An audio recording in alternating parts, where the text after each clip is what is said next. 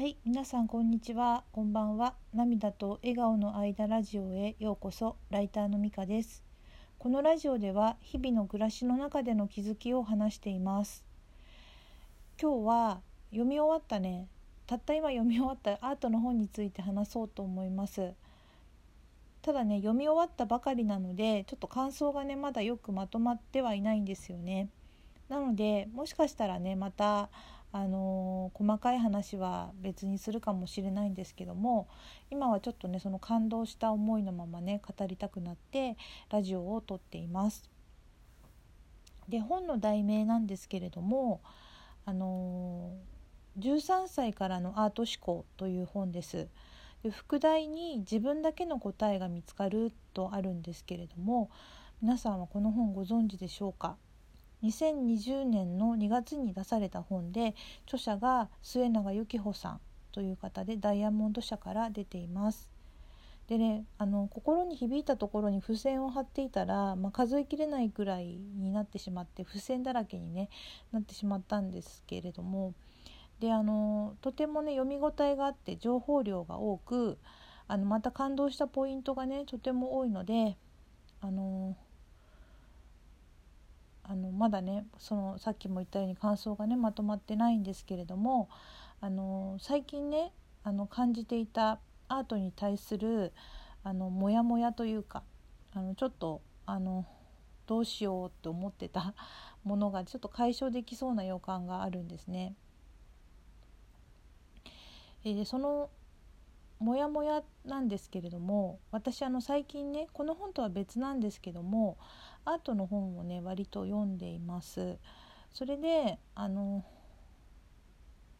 そのねアートの歴史というかなんか教養みたいなものにちょっと興味を持ち始めて知りたい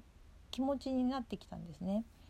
でもなんかこうちょっと高すぎる山なのかなと思ってなんかこう難しいのかなとかなんか逆にそれを今やるなんだろう知ろうとすることでせっかくこうアートに対してあのこう興味が湧いたのがまたこうしぼんじゃったりするのも心配だなとかいろいろね躊躇しているところなんですけれども。なのでそうですね。モヤモヤというのはその芽生えたそのアートに対する興味をあのこれからどのようになんかこう自分の中であの温めるというか方向性みたいなものに ちょっと迷いというかがあったんですけどもそんな中ですねあのこの本の巻末にあったあの大人の読者のための解説というところがあってこれは著者の方ではなくってあの笹生国武さんという別の方がね書いていた文章なんですがそのアート作品の鑑賞に必要な教養っていうのは確かにあるんだけれどもあのそれに基づくアプローチというのは例えばアートを山に例えた場合山登りで言うと7合目以降のアートの楽しみ方だって書いてあったんですね。あでそれを読んであじゃあそうかまだ私山登りねあのし始めたばかりだからあのちょっと早いのかなやっぱりって思ったんですねその教養を勉強するっていうか知ることは。でまあそうなのかなってまあ思ってた時にあのここであの画家の杉田洋平さん杉ちゃんの言葉を思い出したんですね。それはあのよくねあの生活の中にアートは溢れてるんだよって言ってくれてる言葉だったんですけれどもということはやっぱり初心者はなんかこうあんまりこうなんていうかな考えずにっていうかまずはライトに考えた方がいいのかなと思思ったんですね。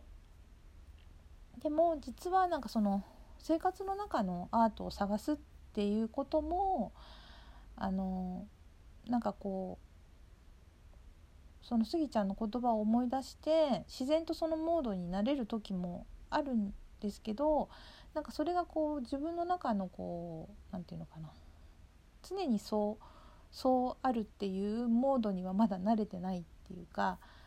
気づいてあそういえばみたいな感じであのそのモードに切り替えることはできるけどまだ自分に定着してないなというのもあったりあとやっぱりなんかこう生活の中のアートっていうのも素敵だけどもやっぱり作品もなんかどうにか楽しめるようになりたいなっていう気も欲が欲もあったりとかもするんですよね。それでまあでそういう気持ちもある時にまたそのあの何でしたっけ、えっと、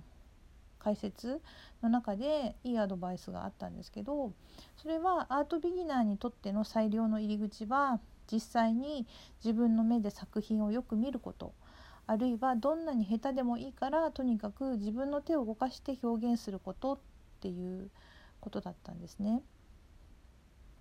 でということはその生活の中にあふれてるアートを探す目というかそういったこう感性のモードのスイッチが入りやすくするためにこそそのアート作品をよく見て自分なりに思ったことをアウトプットしてみることがとっても大切なんだってことが分かったんですね。であの私はですねあのアートには限らないんですけどもどうしてもね正解を求めてしまうあのところがあってでそこをねこう変えたいなっていうその自分なりに考えるっていうことをやってみたいって思う思ってるんですね。だからその正解を求めるんじゃなくて自分なりの答えを探すと探すことをあのに探すことができる自分にあの変わることができたらいいなと思うしそうもしかしたらそれをねできるかもしれないと思ったらすごく嬉しくなったんですよね。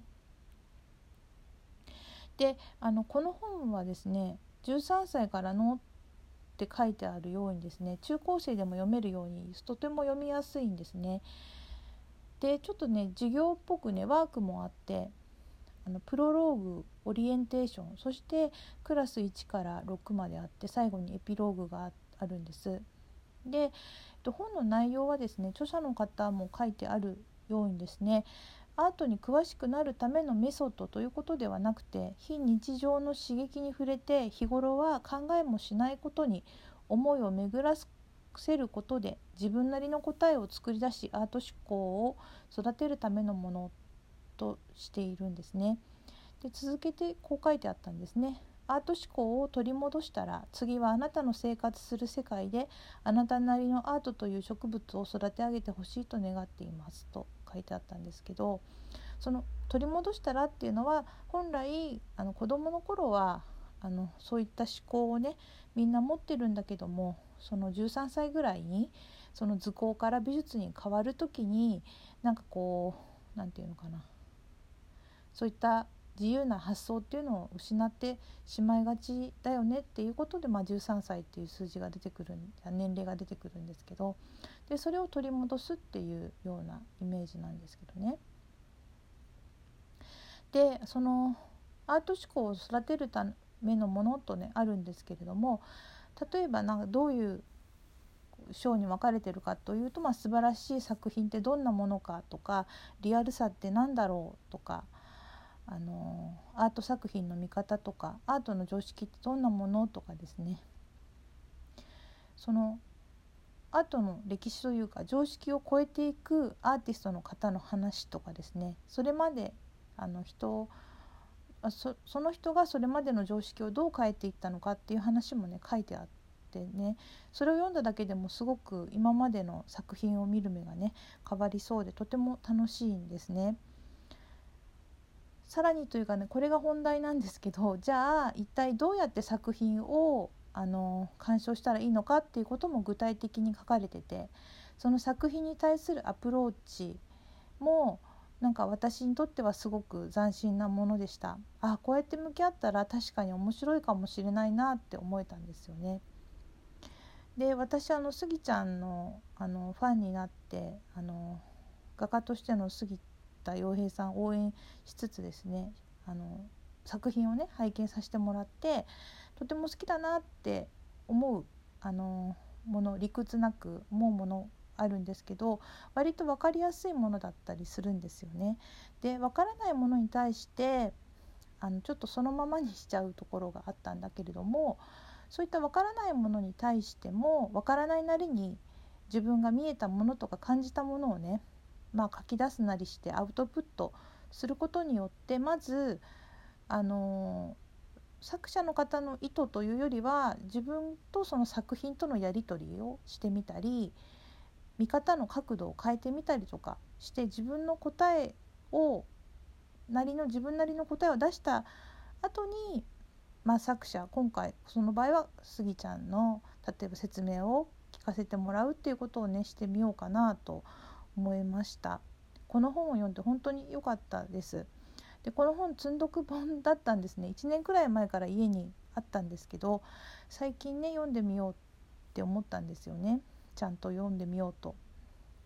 でそれはアートに興味を持たせてくれたねスギちゃんのおかげだなと思っています。でスギちゃんがねあの最近あの恵比寿ビールのラジオちゃんかわいさんがパーソナリティをねされている「カラー・ユア・タイム」というのにゲストで出られてそのうちの3回中の2回目でね現代アートの楽しみ方とか難しく奥深いからこそなんとか解読しようとして分かっていくというアートの良さをね話してくれたんですけどそういった話とか普段話してくれる話もねこの本によってすごく理解が深まりました。なのでとてもいいタイミングだったなと思います。ということで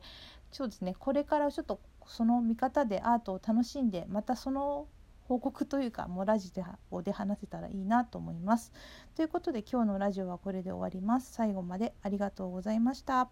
さよなら。